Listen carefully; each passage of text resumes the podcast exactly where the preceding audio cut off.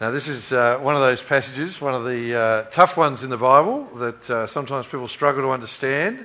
And I really do think you want to have it open in front of you. So uh, we've still got a few Bibles down the front. So if you need a Bible to look on, put your hand up, and one of our assistants down the front will, uh, will come and bring you one. Uh, but now I'm going to pray and ask for God's help as we try and understand this part of Scripture. So let's pray together.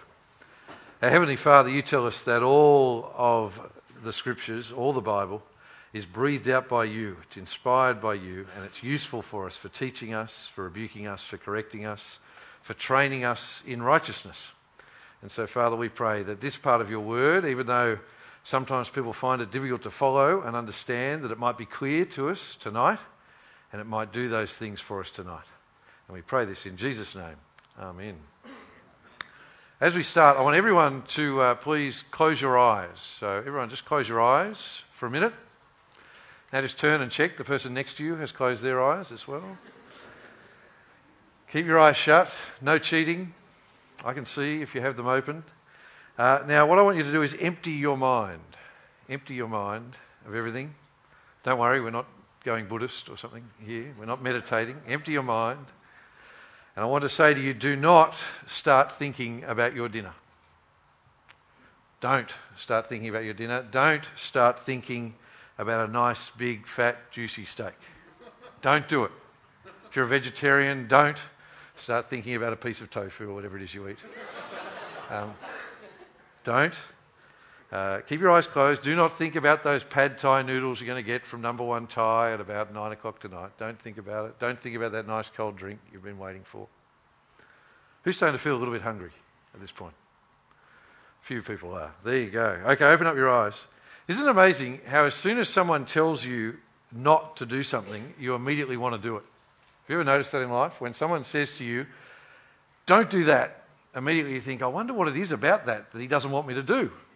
So, you know, when people put a sign next to it, do not press this button, you immediately walk over to it and think, I want to press that button. I wonder what it does. I wonder if an alarm sounds. I wonder what happens when I do that. Once something is forbidden, it suddenly becomes really, really attractive, even if we never wanted to do it before. Uh, that is the reality. Tell me I can't do something, and even though I've never wanted to do it, suddenly now it's the thing I want to do.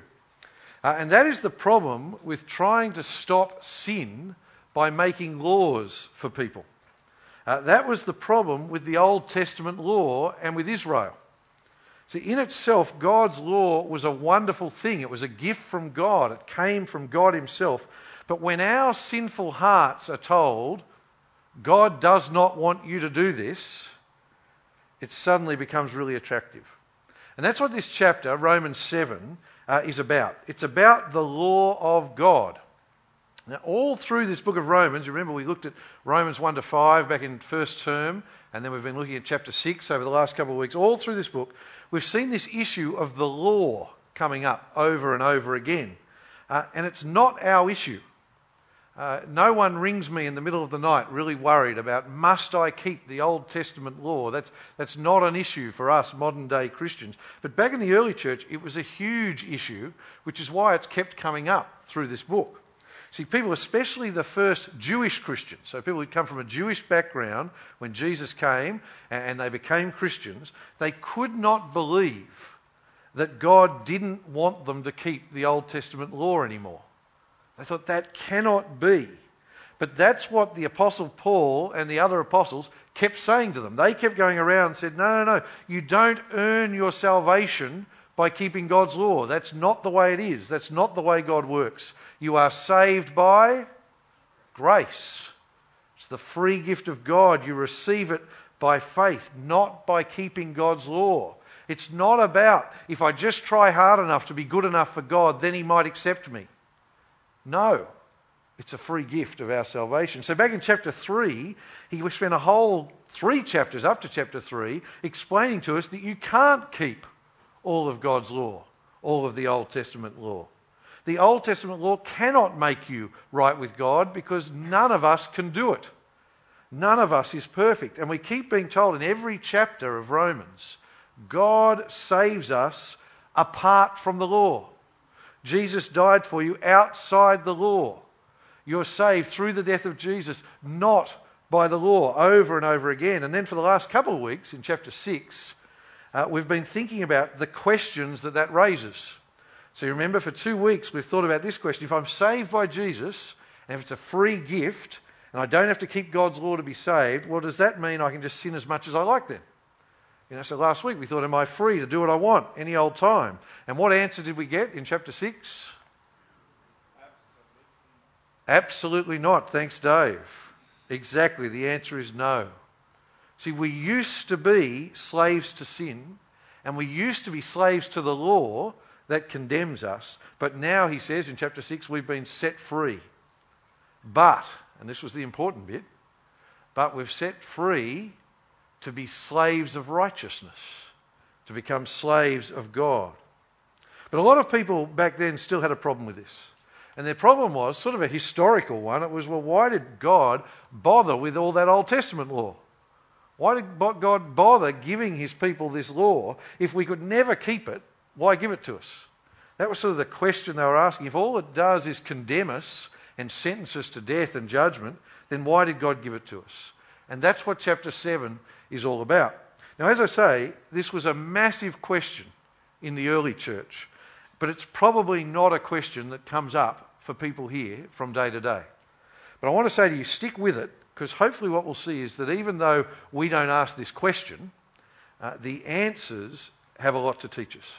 So look on your outline, take out your outline there, and you'll see the first point is that we are dead to the law in verses 1 to 6. So look with me from verse 1. He says, Since I'm speaking to those who understand law, brothers, are you unaware that the law has authority over someone as long as he lives?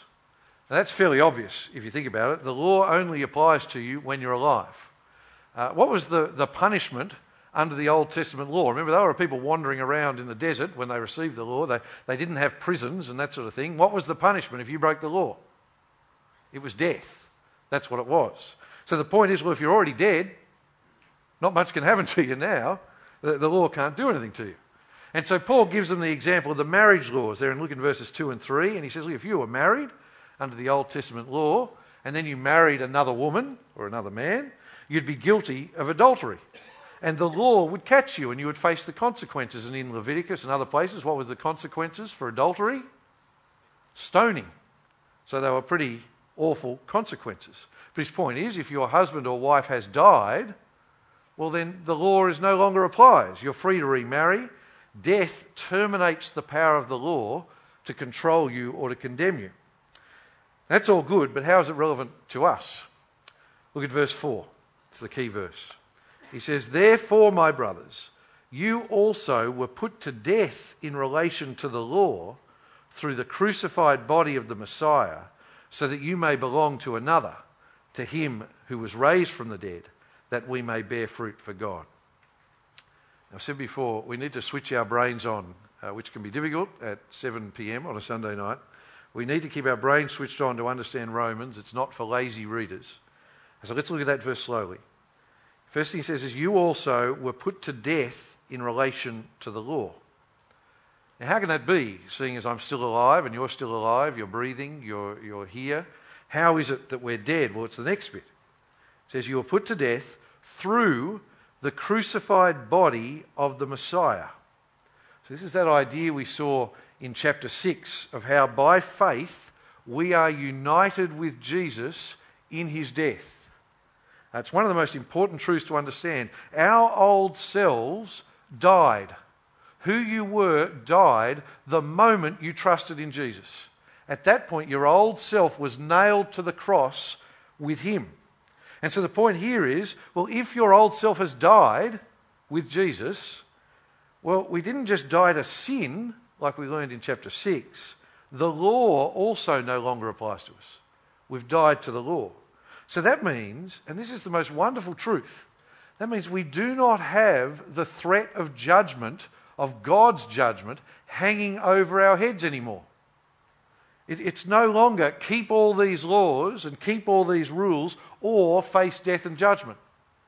Now, Jesus has taken the punishment of the law himself. He has died. He has faced the judgment of God. He has taken that upon himself. But remember last week's sermon. See, we are freed from slavery to sin to become slaves of God. Well, in the same way, we haven't been freed from the condemnation of God's law. We haven't been freed from that so that we can just go and live lawlessly. And say, I don't care what God thinks now. That's great. I'll just go and live however I please, whether God likes it or not. That's not what he's saying. You see, look at verse 4 again. He says, Therefore, my brothers, you also were put to death in relation to the law through the crucified body of the Messiah, so that you may belong to another, to him who was raised from the dead, so that we may bear fruit for God. See that last bit? See, we've been freed from the law with all its do's and don'ts and punishments and all that sort of thing. Not so we can just go and do the things God doesn't want us to do. Now, we've been freed so that we can go and choose to live a life that bears fruit for God. So look at verses 5 and 6. He says, For when we were in the flesh, the sinful passions operated through the law in every part of us and bore fruit for death. But now we have been released from the law since we have died to what held us, so that we may serve in the new way of the Spirit and not in the old letter of the law. So you understand this? The, way of the law is do this or don't do that or face the consequences. So keep the Sabbath or you will be put to death. Do not commit adultery or you will be stoned. Do not injure your neighbour, or the same injury will be done for you. That was, you know, eye for an eye, tooth for a tooth in the Old Testament. You see the way the law works? He's saying that's no longer the way it is. We aren't under that law anymore. Jesus has paid the price for all of our breaches. He died so we didn't have to. So now we serve in a new way, in the way of the Spirit. And the way of the Spirit is do this, not because you fear the consequences if you don't do it Fear is never the motivation for Christian godliness. Do this because you want to please the one who has already saved you. Do this because his Holy Spirit is at work within you if you know Jesus. Live for God because you know who your loving master is. Live for God because you know he has died for you and he has risen to give you a new life. See, the Christian obeys God out of joy and out of love not out of obligation, not out of fear. See, it's the way of the Spirit versus the way of the law.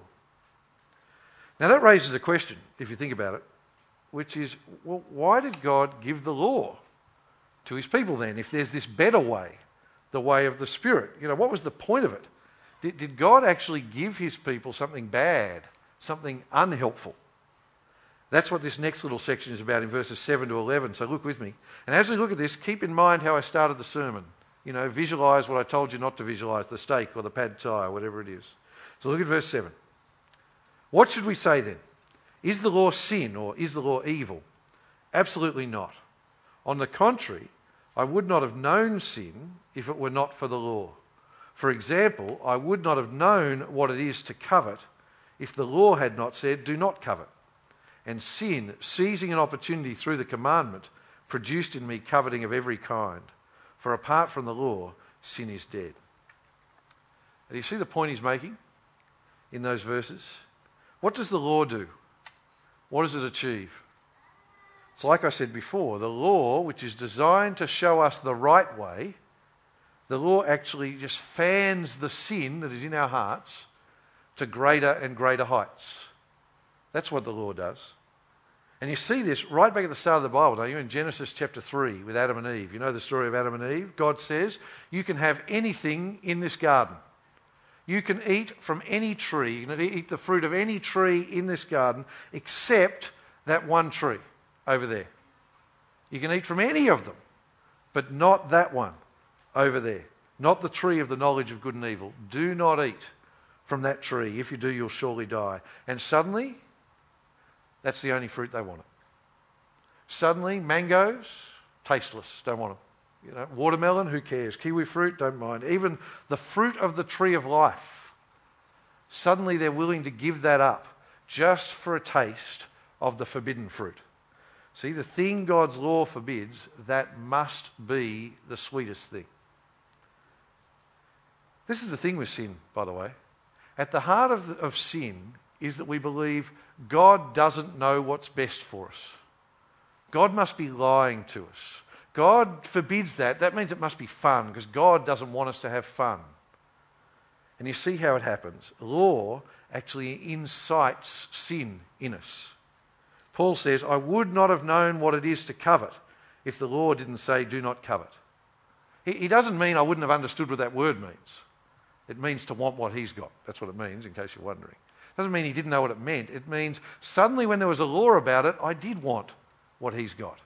I was jealous. I was envious because God told me I wasn't meant to be. And so, sadly, God's law, look at verse 10, the law that was meant to bring life, that is the law that was meant to show me how to live the best way under God and how to experience God's blessing and how to experience God's life. Suddenly, that law actually demands my death as a sinner who disobeys God's law. That is how it worked with Adam and Eve. That's how it worked with the nation of Israel in the Old Testament. That's how it worked in Paul's life, and is how it works in every one of us. See, the forbidden fruit always seems so attractive. I remember when I was growing up, it was the fact that the liquor cabinet was locked. That's what made me want to drink from it. Because I thought it must be good if dad's hiding it from me. See, the movie people say should be banned. Suddenly people say, I want to watch that. Because if the church tells me it's bad, must be something in it, mustn't there? You know, and usually it should be banned. These movies should be banned just for crimes against the arts, but you know they're awful. But but, but the point is, once someone tells me, oh, it's, there's something in it, suddenly you think, I wonder what it is. It's true, isn't it? The law fans the sin in our heart to life. So, so why did God ever give his law in the first place? Why did he give us the Ten Commandments? Why do we keep looking at it as Christians? Is the law bad or evil or sinful? And the answer he gives is no. God doesn't give his people bad things. Look at verse 12. He says, So then, the law is holy, and the commandment is holy and just and good. So his point is no, no, the law is good. But sin, our sin, the sin that's in every one of us, it uses it for evil. But here's what's amazing even that evil, God uses for good. God gave us his law knowing full well that we'd abuse it and couldn't keep it. But he gave it to us for a purpose. Look with me at verse 13. He says, Therefore, did what is good cause my death? Absolutely not. On the contrary, sin, in order to be recognized as sin, was producing death in me through what is good, so that through the commandment, sin might become sinful beyond measure. And there is the point. That's the verse where it all comes together, verse 13. Why did God give us the law even though He knew we wouldn't keep it and even though He knew it would condemn us? Because the law, by fanning our sin into life, proves to us that we have a problem. It means no one can say, I'm not a sinner. It shows us we're sinful. It shows us God's standards and how, not just that we don't meet them, but there's no way in the world we can meet them. It shows us how serious our sin is. It shows us that we deserve death and judgment for our sin. So, what that does is, it shows us our need for forgiveness. You see, the point of the law is it shows us you are a sinner, but God has provided you with a Saviour. And so, as we see our sinfulness and as we see our need for help, it drives us to turn to Jesus to find the forgiveness He offers. See, it's only if you grasp, if we all grasp, just how sinful we are, just how far short of God's standards we fall, it's only then that we really grasp how wonderful Jesus is and how amazing it is that he was willing to die for us. See, that's what God's law does. It doesn't make us godly. It can't do that. It doesn't give us life. It doesn't give us hope. It doesn't give us forgiveness. What it does is it shows us our sin so that we can turn to the one who does give us life, who does give us hope, and who does give us forgiveness, and that's our Lord and Saviour, Jesus Christ. See, that's why we still study the Ten Commandments, by the way, and the law from the Old Testament. That's why we preach on Leviticus and Deuteronomy from time to time. Because it shows us God's standards, yes, but more than that, it shows us how much we need Jesus. It drives us to Him. Yes, it shows us God's morality and the way to live as His children, but before it does that, it shows us why we need our Saviour. The thing we need to remember, though, is that telling people God's law will never change anyone. When Christians go out and say, You must not do that, that does not change anyone. It doesn't produce godliness because it doesn't deal with the problem, which is our sinful heart. What is the only thing that produces true godliness in a person? It's true conversion. That's what produces true godliness. Knowing Christ and receiving His Holy Spirit. That's what will work in a person to produce true godliness. And then, as we read and hear God's word, then we will seek to live a godly life. Not because we have to. See, the Christian life is not live this way, follow God's law to avoid death and judgment. Jesus has already paid that price, remember. Not because we have to, but because we want to. See, because we want to express our love and devotion to the Lord who has died for us. Because we have a new heart, we have His Holy Spirit within us. And so now, now the Christian life is a walk in the park. And now we live lives of perfect obedience. Isn't that right? Please do not nod at me at this point. See, if only. No, no. The true Christian life is a continual struggle against sin. And that's what we see in this last part of chapter 7. See, this is one of the most disputed passages in the Bible, by the way. Some people don't think this is Paul speaking as a Christian and as a Christian, and Christians can disagree on this. Uh, Troy and Jason and Kevin and I have been tossing this around all week. But for various reasons, I think here this is Paul talking about his struggle with the sin in his life. That's what he's talking about. I don't want to get sidetracked with those reasons now. If you're one of the three people that want to argue about that with me, you can come and talk to me afterwards.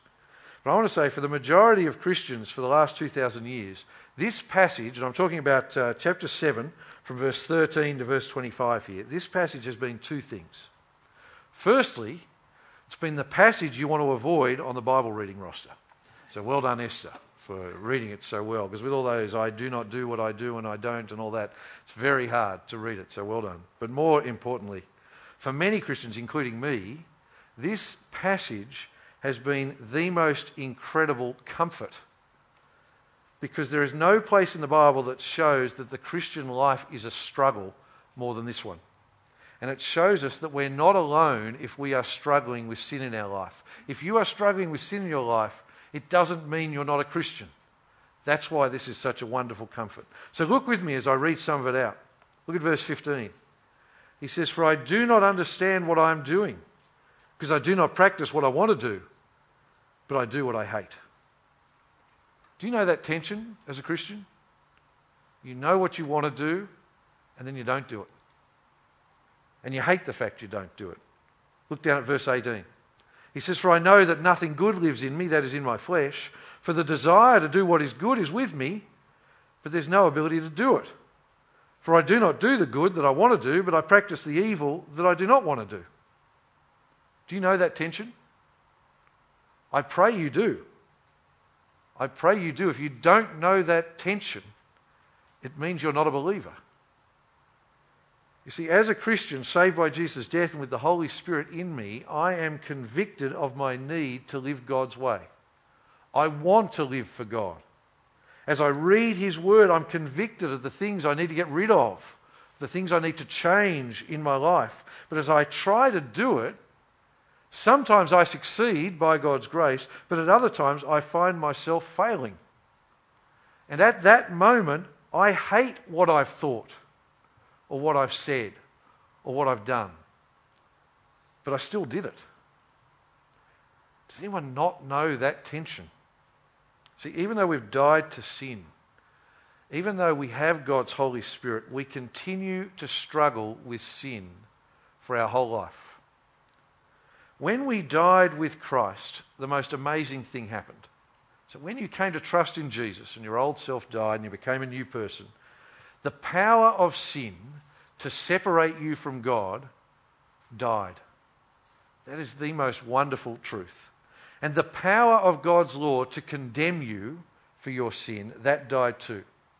A great spiritual change happens as we receive the Holy Spirit, but it doesn't immediately take away our old sinful nature. So we have this battle going on all the time within us between our new spiritual selves and our old sinful nature. The Bible uses all sorts of images for it, even just in this chapter. It talks about the flesh versus the spirit. It talks about our old self versus our new self. It talks about our inner self versus our outer self. We are at conflict within ourselves. And I want to tell you that conflict is the experience of every true and sincere believer. So, over our breakfast, as we read God's Word and we're convicted of things, we say, God, help me today to live for you. And then, as we have another coffee at morning tea, we can look back and we have to confess the words and the thoughts and the deeds already, just in two hours, that we've already done that day. The greed, the pride, all those things that have already shown themselves. And it would be easy for a non believer to look at me and say, Well, what a hypocrite. And sometimes they'd be right. But it's not as simple as that. See, the Apostle Paul makes a really important point here that helps us distinguish between the sin of a non believer or the sin of someone who claims to be a Christian but is really just putting on a show and the sin of someone who is struggling to follow Christ as their Lord and Saviour. Look at verses 16 and 17. He says, And if I do what I do not want to do, I agree with the law that it is good. So now I am no longer the one doing it, but it is sin living in me. See, what's the key difference? It's the fact that even as we do it, we don't want to do it. One commentator I read put it like this He said, Even if sinfulness is spread right through me like some horrible cancer in all of my organs, even so, that is what it is. It is a cancer it's not the real me. It's not the person I have become in Christ Jesus. See, I want to say to you the fact that you struggle, the fact that you have turned to God for forgiveness and pleaded with Him to help you to deal with the sin in your life, the fact that you've taken a stand against your sinfulness, the fact that you hate the fact that you sin, that is the proof that the real you is not your sinful nature but you are actually a new person in Jesus. The picture he uses here is actually of like a war going on within ourselves. Look with me from verse 21. He says, So I discover this principle. When I want to do what is good, evil is with me. For in my inner self, I joyfully agree with God's law, but I see a different law in the parts of my body, waging war against the law of my mind and taking me prisoner to the law of sin in the parts of my body. See, that is the Christian life there. We live with this tension at work within us. On the one hand, we are wholeheartedly committed to the law of God and to do God's will, but sin still impacts us. The Christian life is a fight.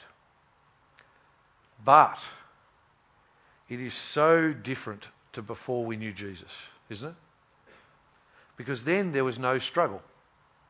Then we were slaves to sin. So, when will this struggle end? I don't know how long you've been a Christian. You know, if you're a Christian for 10 more years and you really work hard at it, will the struggle end then? 20 years, maybe? 30 years? John Chapman, who died a couple of years ago, uh, he wrote a book and he said the first 50 years are the hardest.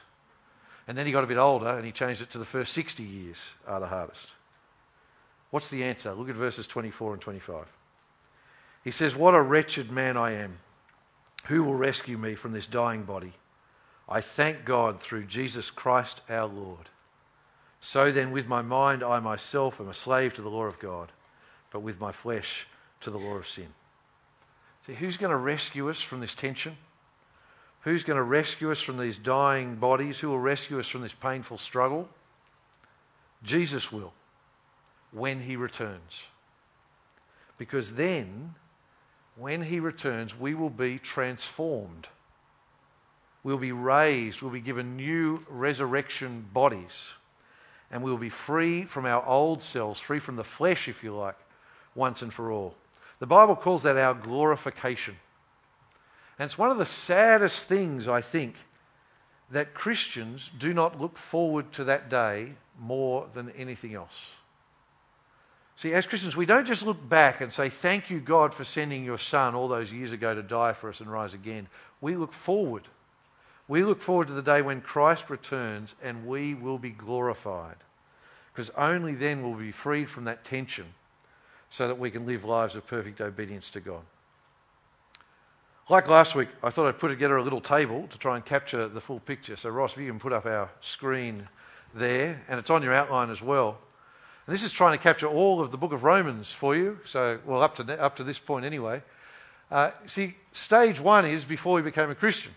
Before we became a Christian, we were slaves to sin. We were under the judgment of God. We we're unable to obey God's law or please Him. But then, when we became a Christian, we were justified. And this is the most important truth. We were declared right with God. We were given eternal life. We were forgiven. We have every, every spiritual blessing in Christ. And that happened the moment you trusted in Jesus. But then now we live the Christian life, and the Christian life is a process and what the Bible calls being sanctified. Someone last week wrote me a feedback slip uh, they didn't put their name on it. Can I say, if you write a feedback slip, put your name on it so I can answer your question. Uh, but they said, why do you use those big words? It's because God's word does. And we've got to learn the big words the Bible uses. So uh, you learn these words. We are sanctified. That means we grow in godliness. We grow in godliness. We, this, we have this struggle for the rest of our lives between the spirit and the flesh. But that's not the end of it. The end is the final stage, and that's when Jesus returns, and that is when we are glorified, when we will be without sin, and we will have eternal life with no struggle. We will be renewed in our mind and in our spirit and in our body. I hope you find that table helpful. Maybe keep it in your Bible as we keep studying the book of Romans.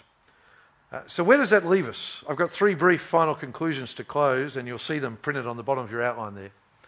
Uh, the first is, and I've said it before and I'll say it again, we live with tension. And that is the main point of tonight. The Christian life is a battle. Don't expect it to be easy. It is a fight. We are not slaves to sin any longer, but we still do sin. That is the reality of the Christian life. We know that we are forgiven, but we keep struggling to do God's will. And I want to say to you, and please listen carefully, you have a problem if there is no struggle, if there is no tension, if you have bought the devil's lie that actually you're pretty good and you're doing God a favor by you going and being a part of his heaven when you die because you deserve to be there, if you've bought that lie, or if you don't care about the sin in your life, if there is sin in your life that you are just continuing in and you're like, well, I don't care, be very, very, very worried because that says you are still a slave to sin. You are still back at stage one, and you are still standing under the condemnation of God, and you will face his, his judgment and death. See, it's a funny truth. The more you mature as a Christian, the, the more we grow in godliness, the more we become aware of how ungodly we are. See, the longer you are a Christian and the more you understand God's word, you'd think it'd be the opposite. You'd think you'd get it together after a few years and, and it'd all be better now. But no, what actually happens is the more godly you become, the more you realize all the other parts of your life that still need to be renovated. And the more you realize that even the things you thought you had together, in your mind and in your motives, they're still tainted by sin. See, the more mature a Christian is, the more they confess their sin to God. That's the sign of maturity as a Christian, the more we recognize our need for Jesus. Second point I want to make as Christians, we must long for Jesus to return. Uh, at our men's night last night, the speaker made the point that sometimes people say Christians are too heavenly minded to be of any earthly use. I've never actually met a Christian for whom that is the case. More often, I meet Christians who are too earthly minded to be of any use at all. See, sometimes you can get so used to the tension and so used to the sin in your life that you think that's just normal. I want to say long for Christ to return. Because when Christ returns, there will be no more civil war, there will be no more tension. We will live as God intended us to live with Him forever. Pray for Christ's return. But my third and final point is this is not an excuse for giving up. You could hear this and just sort of say, oh, well, I can't help it. I'm going to keep sinning, so I'll just keep sinning. That's not what this is saying. Remember Romans 6 from last week. If you missed it, go back and get the podcast. You are not a slave to sin any longer if you know Jesus. You have the Spirit of God. You have been freed. Yes, there is tension. Yes, it is a battle. Yes, we will fail at points. But with the help of the Holy Spirit and with the help of the other gifts God gives us, our brothers and sisters in Christ to encourage us and keep us accountable, His Word to challenge us, and the gift of prayer, with all of that, we are able to put off sin in our lives and put on righteousness. We are able to win the fights. We will not reach perfection, not until Christ returns. But we can fight the fight and we have the weapons to do it. And so, my word to you tonight is that is the reality of the Christian life a battle, a battle against the sin in our life as we seek to put off our old selves and put on the new person that Christ wants us to be. Let's pray. Our Heavenly Father, we thank you for the wonder of the gospel. We thank you that we're not saved by what we do because none of us can live up to your standards. Instead, we thank you that we are saved by the death of Jesus, that wonderful free gift, and simply by trusting in him. And in the light of that, we pray that we might take sin seriously in our life, that we would not tolerate it that we would seek to put it off and put on godliness.